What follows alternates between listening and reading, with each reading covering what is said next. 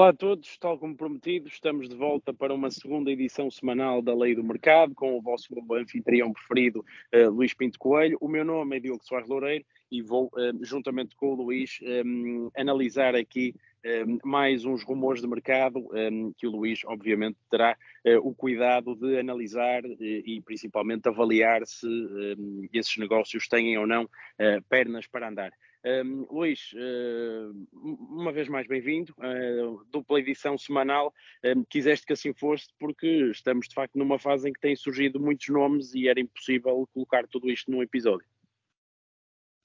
Olá, Diogo. Uh, sim, o mercado está muito agitado, há muitos rumores a aparecer, os clubes começam-se a movimentar uh, e, e, para não estender um programa com muitos, muitos nomes, dividimos aqui uh, em dois programas semanais Uh, e quase que daria para um terceiro, porque há, há mesmo muitos rumores, mas selecionamos alguns, porque o mercado realmente está, está a fervilhar. Muito bem, na, na, primeira edição desta semana focámos-nos essencialmente em rumores ligados aos clubes portugueses. Hoje vamos fazer aqui uma, uma mistura um, e vamos começar com o Futebol Clube do Porto, até porque um, o avançado brasileiro Ivan Nilsson um, tem sido colocado na rota do, do Inter de Milão. Uh, sim, é, é, uma informação que temos que, um, que, o Inter está interessado e está, está a avaliar a possibilidade de avançar para a tentativa de contratação de, de Evan Nilsson. Uh, Evan Nilsson que não está a fazer uma, uma época brilhante, até muito em função das lesões que tem tido, mas é um ponto de lança que tem muito mercado. Uh, quer clubes ingleses avaliam o jogador e gostam muito do jogador, há aqui também a questão do, do, dos clubes italianos, principalmente do Inter, embora o Milan também esteja atento ao jogador, mas o interesse mais real é, é, é do Inter. E porquê? Porque Lukaku deverá sair, uh, deverá uh, regressar ao Chelsea. Uh, e o Chelsea poderá depois vender ou não o jogador, mas, mas o Lukaku não deverá ficar no Inter e o próprio Dzeko, uh, a sua continuidade ainda não está garantida. Por isso aqui o Inter começa a avaliar aqui o, o, cenário de, de, de vários pontas de lança para poder reforçar a equipa. Vamos ver até porque o Porto também uh, poderá ter propostas por Tony Martinez e por Taremi, por isso é aqui um bocadinho avaliar uh, qual será a melhor proposta, uh, perceber também a idade dos jogadores, se é o momento certo para vender ou não. O que é certo é que o Inter gosta bastante de Evan Nilsson e é um dos jogadores que está na, na, numa shortlist, digamos assim, do Inter para poder reforçar a frente de ataque do clube de Milão. É, de facto, o Inter é uma equipa que, que tem bastantes avançados, além dos dois que, que referiste, Lukaku e Dzeko, há ainda Lautaro Martins, há Martínez, há ainda o, o, o Joaquim Correa, um, mas de facto uh, Lukaku não tem rendido o que se espera, o próprio Joaquim Correa tem, tem perdeu algum, algum fogo um, e, e, e, e Dzeko também já não vai para novo e é um jogador que, que, não sabemos até que ponto o rendimento dele não vai com o tempo a, descer. Um, relativamente a Ivan Nilsson, eu confesso que quando, quando me indicaste aqui este, esta possível interesse ou este possível saída, eu confesso que fiquei bastante surpreendido e, e explico porquê. Um, eu não tinha grandes dúvidas depois da, da época passada que o Ivan Nilsson fez, que seria muito provavelmente um dos ativos para no final desta época o Futebol Clube do Porto vender, juntamente com o Diogo Costa, mas a verdade é que Ivan Nilsson acabou por ser fustigado com bastantes lesões esta época e, e fez bem menos jogos e marcou bem menos golos do que à partida um, se, se, esperaria, tendo em conta aquilo que ele mostrou na, na época anterior. E, e eu digo-te isto porque até a falar com, com alguns amigos meus a semana passada, quando vi a confirmação da renovação de Tony Martinez, que era um jogador que eu achava que o Futebol Clube do Porto, até pelas propostas que se tem falado, que têm existido, ou das sondagens que têm existido, eu achei que era o jogador espanhol que ia acabar por sair, um, com esta renovação, até porque Fran Navarro também tem sido colocado na órbita do Futebol Clube do Porto, um, eu comecei a achar que ou poderia haver uma outra saída, ou de Evan Nilsson ou de Taremi, ou que se calhar Fran Navarro já não seria assim um reforço tão certo. Um, o que é que te parece? Achas que tudo isto pode estar ligado? Sim, está ligado. Eu acredito que se calhar Taremi será vendido. Uh, até pelo timing que é o ideal agora. Ou o Porto vende agora, ou, ou dificilmente vai conseguir vender o jogador e possivelmente pode perdê-lo a custo zero na próxima época. Ele vai entrar no último ano de contrato, com a idade que tem, é vender agora, tentar rentabilizar. E ao que se sabe, uh, o Fernando Navarro está praticamente fechado Uh, e o Porto já tinha. E, e até já tínhamos falado no outro episódio que até o Marselha já teria sondado o Taremi, não é? Sim, sim, sim. Há, há, vários clubes interessados em Taremi, por isso o Porto poderá ter aqui o timing de venda ideal. Uh, eu, eu, acho que para sair Evan Nilsson, o Inter terá que fazer uma proposta bastante interessante. Aí sim o Porto pode vacilar uh, e tendo Navarro praticamente fechado, ficando com Tony Martinez, tendo Daniel Oder, contratará um outro, um outro avançado, mas pode fazer aqui um encaixe com duas vendas muito interessante. Uh, mas eu acho que não vai ser fácil ao Inter tirar o Evan Nilsson no Porto. E recordo, e tal como tu disseste, houve várias propostas para Evan Nilsson no, no, no defeso passado e ele só não sai uh, porque foi Sérgio Conceição que, que, assim o exigiu praticamente, porque já tinha perdido Vitinha, já tinha perdido Fábio Vieira e disse que não abdicaria de mais um titular e então o Porto recusou propostas bastante interessantes da Premier League por Evanilson. Muito bem, vamos então agora olhar para o Sporting, até porque há a questão Trincão, uh, a questão de, de, de, resolver dele ficar ou não em Alvalade já era algo discutido, agora parece que entra aqui o interesse do Newcastle. Sim, o Newcastle gosta muito do jogador, tem interesse no jogador. Eh, e eu até lanço já aqui um outro nome que nós temos na, na pauta, que é Rafinha, o extremo também do Barcelona. Eh, e o Evan e o Newcastle uh, olha aqui para os dois jogadores. Evidentemente que não vai contratar uh, Trincão e Rafinha, contratará um deles, possivelmente, quer um jogador dessas características, um extremo, criativo, rápido, forte no um para um, esquerdino. Um, agora vai de tudo depender também, uh, e o Newcastle vai, vai ainda se, vai se reforçar bastante, vai possivelmente vai atingir lugares de Champions e por isso vai, vai, uh, vai aqui fazer mais um, um, um bom mercado certamente. Uh, depende muito do, do valor que o Barcelona vai pedir por Rafinha. É? se o Barcelona como a gente diz na gira, abrir muito a boca, uh, se calhar aqui há um plano B que é Trincão, que é um jogador que também agrada muito, é jovem uh, e, uh, e, que agrada bastante e poderá ser um pouco mais barato relativamente a Rafinha. Embora o Barcelona precise de vender e isso também possa ter influência, porque pode baixar aqui um bocadinho o preço, porque está a precisar de vender até para ter, poder fechar outros negócios que tem em mente, mas vamos ver. Aqui parece-me que o Newcastle fechará um destes dois jogadores, ou Rafinha ou Trincão. Uh, a primeira opção é Rafinha, vai tudo depender do preço que o Barcelona pedir. Não achas, por exemplo, que se Rafinha não haverá tanto esse problema, porque já esteve na Premier League e o rendimento foi altíssimo ao serviço do Leeds, um, o tipo de futebol da Premier League o tipo de futebol do Newcastle, uh, isto se calhar para o Trincão, uh, até porque sabemos as dificuldades que teve em adaptar-se ao Sporting e ao futebol português, poderá haver aqui um período de adaptação um bocadinho mais complicado para o jogador português. Sim, sim, é, é uma possibilidade. Eu acho que aqui tem muito a ver com o scouting do Newcastle, que olha mesmo para Trincão como um grande potencial, um, um jogador de grande qualidade, eh, que poderá crescer com o clube, eh, dentro do clube, eh, mas poderá ter esse impacto. Eu acho que, está um bocadinho atrás da Rafinha, e como disseste aí bem, Rafinha tem outro andamento, está habituado já a outros palcos um pouco mais intensos, um, e se calhar o, o, Trincão poderia ter aqui alguma dificuldade em se adaptar imediatamente. Ah, mas eu reconheço talento a Trincão, acho que é um jogador e esta época do Sporting está-lhe a fazer uh, está-lhe a fazer bem, ele está a acabar bem a época. Sim, houve claramente foi... uma evolução ao longo do Sim. ano. Sim, uh, começou a ganhar minutos, começou a ganhar mais confiança um, e penso que vai terminar a, a época bem, isso também poderá ajudar o Newcastle a avançar. Muito bem, vamos então olhar para o Benfica, mais concretamente para a posição de lateral esquerdo, até porque a novela Grimaldo continua sem fim à vista e, portanto, hum, o Benfica começa aqui a olhar para alternativas e Rafael Guerreiro é hum, um dos nomes que aparece. Sim, eu trouxe aqui esse nome, já no, no passado foi falado e havia essa possibilidade.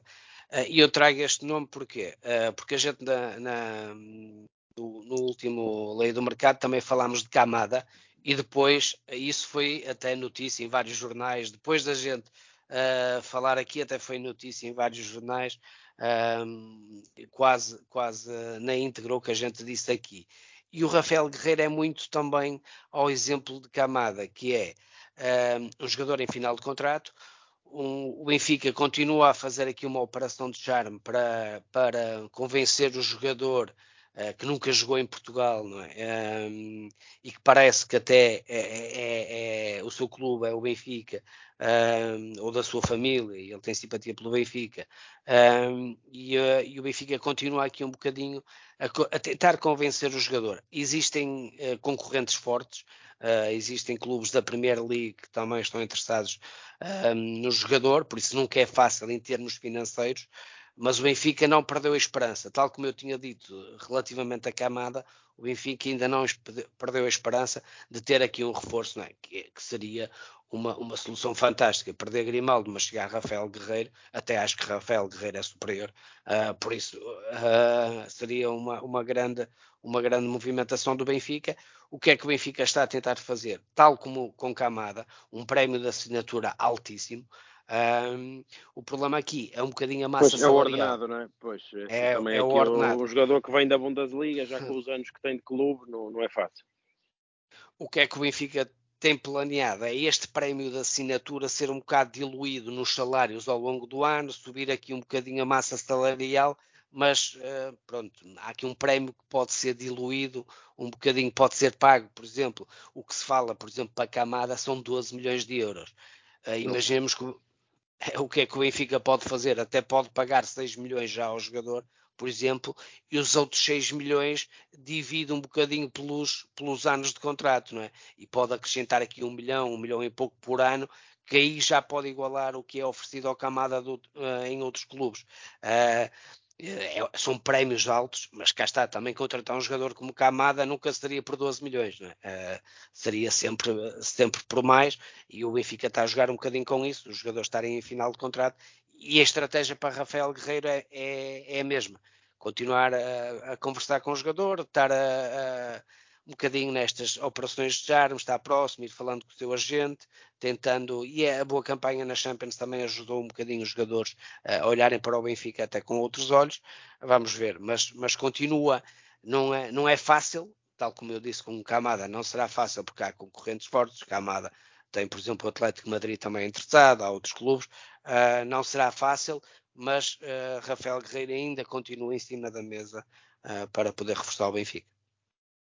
Muito bem, vamos continuar na Premier League, eh, ou voltar à Premier League, eh, até porque há outro extremo português na rota de outro, de outro clube da Premier League. Neste caso, o jogador já está na Premier League, mas Pedro Neto que eh, poderá viajar de, de Wolves para o Arsenal. Sim, o Arsenal tem bastante interesse no jogador. Eu acredito mesmo que é um negócio que, que, que se vai fazer no defeso. Eu acho que se não fosse a lesão, acho que retardou um bocadinho o desenvolvimento de Pedro Neto na, na Premier League e nos Wolves. Eu acho que, que, que hum, Pedro Neto até já podia ter dado o, o salto, uh, mas acho que no final da época, e o Arsenal irá fazer aqui também um mercado intenso, porque já são muitos anos sem ir à Champions, não é? Uh, por isso vai atacar aqui forte, sendo ou não campeão, ainda está ainda está na luta, não é? Mas, mas sendo ou não campeão, acho que vai fazer aqui, porque a época é muito positiva e vai fazer aqui um, um investimento forte. Uh, e um dos jogadores que agrada muito a Arteta é Pedro Neto, e acredito que no próximo defesa será um negócio a ser concluído. Sim, sem dúvida. Eu olho para Pedro Neto e faz-me um pouco lembrar também a própria ascensão do Diogo Jota, só que pronto, o Diogo Jota não teve lesões, foi sempre muito consistente, tinha também muito golo eh, e isso acabou por eh, fazer com que a transferência para o Liverpool fosse relativamente rápida. Pedro Neto, de facto, as lesões acabaram por, por, por atrasar o processo, porque sempre que o jogador parecia estar no ponto rebuçado e a explodir, de repente tinha uma lesão e acabava por ter que parar, não é? É, é mesmo isso, eu acho que houve em momentos que ele estava mesmo Uh, como disseste, em ponto rebuçado, estava exibições constantes a grande nível e depois teve uma lesão grave e as coisas não foram fáceis. mas agora eu acho que, que, que, esta acredito que não passará do, do próximo verão a, a, transferência de Pedro Neto. Muito bem, vamos então para o último nome da tua lista de hoje, até porque se há pouco falamos que o processo de renovação de Grimaldo não estava com, não, não, não tinha grandes avanços, também o de Otamendi eh, parece estar um pouco estagnado e a cada dia eh, ou a cada semana surgem novos clubes interessados, até porque estamos a falar de um jogador que além da experiência eh, que tem, é, neste momento é ainda campeão, campeão do mundo pela Argentina, é? titular da Argentina e portanto, apesar da idade é um jogador com certeza com muito mercado e agora são os espanhóis do Betis que aparecem na, na lista. É, é, verdade, Diogo. É, é, o, o, mercado espanhol está a olhar com muita atenção para, para, para o Otamendi. Há vários clubes interessados e aqui o, o Betis é, é o, novo, o novo clube não é, que entra na corrida. O Betis que trabalha muito nesta perspectiva, muitas vezes. Jogadores em, em final de contrato, jogadores uh, experientes, muitas vezes, com, com, provas dadas em diversos, em diversos cenários diferentes. Um, o que é que o Betis tem uh, que, que, pode dar ao jogador que o Benfica dificilmente consegue atingir? É a questão salarial. Uh, o Betis faz muitas vezes isto, tenta apanhar os jogadores em final de contrato e depois oferece, se calhar, salários que o Benfica dificilmente pode atingir. Eu diria que o Betis está aqui a pensar, por exemplo, uh, num salário uh, limpo por ano, né, de cerca de 3 milhões e meio por ano. Uh, é difícil o Benfica atingir estes valores, não é? Uh, ou o jogador abdica porque está feliz em Portugal e quer continuar a viver em Lisboa, ou dificilmente o, o Benfica atinge uh, patamares acima de 2 milhões e meio por ano para o jogador. Estamos a falar aqui, se calhar, 3 milhões e meio, é isto que o Betis uh, tem em mente, uh, que, que, é, que, é, bastante alto. Aqui há um pormenor, que é o Betis, o Betis consegue ou não o apuramento de Champions. Eu acho que poderá ser aqui um dos fatores que poderá pesar ou não. Um, se não conseguir um lugar para a Champions, acredito que Otamendi uh, procure também outras possibilidades. Se o Betis conseguir o quarto lugar, está ali numa luta com a Real Sociedade, um, se conseguir o quarto lugar, aqui aí sim acredito que poderá ser uma, um interesse que se poderá tornar mesmo numa mais real e mais, e mais perto de concretizar.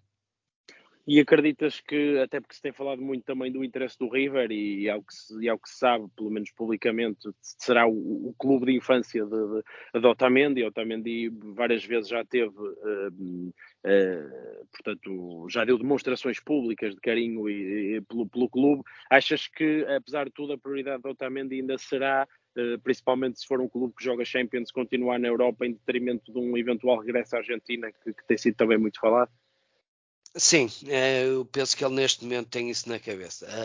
jogar mais um ano, dois anos eh, na Europa ao mais alto nível e depois sim aí regressar. Uh, por isso acredito só se o River esticar muito mesmo uma proposta financeira, que acho, acho muito difícil, mas mesmo assim será complicado seduzir o, o, o, o Otamendi, que eu acho que ele tem na cabeça jogar mais um ano ou dois uh, ao mais alto nível, jogar Champions, uh, estar, estar no, no, futebol europeu um, num, na grande montra, principalmente, que é a Champions.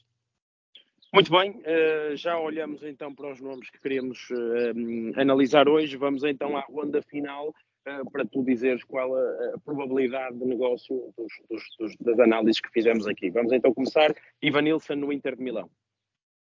Dois. Trincão no Newcastle. dois. Rafinha no Newcastle. Três. Rafael Guerreiro no Benfica. Três. Pedro Neto no Arsenal. 4. Otamendi no Betis. 2. Hum, Muito bem. Uh, Luís, está feita a ronda. Uh, mais um episódio. Tivemos de facto uma semana aqui forte, com vários nomes, quer no, no plano nacional, quer no, no, no plano internacional. Um, assim sendo, obviamente, fechamos a emissão de hoje. Uh, pergunto só para, para encerrar um, se achas que, um, relativamente a Porto, Benfica e Sporting, qual é que acreditas que poderá ser uh, o clube mais ativo agora na próxima jornada, na próxima janela? Eu, eu acho que vão ser os três clubes muito ativos, mas uh, apostaria no, no Benfica porque me parece, por exemplo, no, no setor defensivo, uh, além de ter que substituir uh, Grimaldo, acho que irá contratar um defesa esquerdo, irão chegar dois defesas esquerdos, e muito provavelmente chegarão dois centrais também, uh, porque acho que se vai remodelar muito o, o centro da defesa do Benfica. Dos centrais que estão neste momento, acredito que só Morato poderá ficar, acredito que António Silva será vendido, Otamendi termina contrato e Lucas Veríssimo pode ser emprestado para o futebol brasileiro. Por isso, um, Tiago Araújo poderá regressar, uh, fica com Morato e possivelmente serão contratados dois centrais. Uh, e mesmo no lado direito existe a possibilidade de mais um defesa direito chegar, por isso só no setor defensivo o Benfica vai fazer aqui muitas movimentações uh, e ainda vai fazer mais algumas no, noutros setores, mas, mas por aí logo se, se consegue ver que, que, o Benfica vai, vai estar muito ativo no mercado. Sim, e o mercado, por exemplo, do Sporting vai muito depender da, da classificação ou não para a Champions, que neste momento parece uh, muito encaminhada para, para, para, não acontecer, não? Sim, eu acho que o Sporting vai fazer duas vendas, duas boas vendas, e depois vai substituir esses jogadores por do, três, dois, três, quatro jogadores. Eu acho que o Sporting poderá vender dois e contratar quatro. Acho que não, não fugirá muito disto porque não, também não há grande capacidade financeira, poderá perder aqui duas peças importantes e vai, vai tentar colmatar e depois acrescentar um pouco mais de opções ali no meio campo, uh, mas, mas não fugirá muito disto. Eu se tivesse que dizer ao dia 2, diria que o Sporting faz aqui duas boas vendas, vai perder também Bellerin por, porque não vai ficar no clube, uh, vai perder, eu diria que três jogadores e contrata quatro. Muito bem, Luís, está feita a ronda, está feita a análise. Muito obrigado por mais este episódio. Obrigado também a todos aqueles um, ehm, que nos acompanham. Uh, temos a certeza que uh, muitas destas eh, notícias e muitas destas análises de rumor uh, serão agora replicados em diferentes órgãos de comunicação social nos próximos dias, como tem, como tem acontecido. Isso é bom sinal. Luís, um forte abraço. Obrigado a todos que nos acompanham. fiquem com a bola na rede e continuação de uma excelente semana.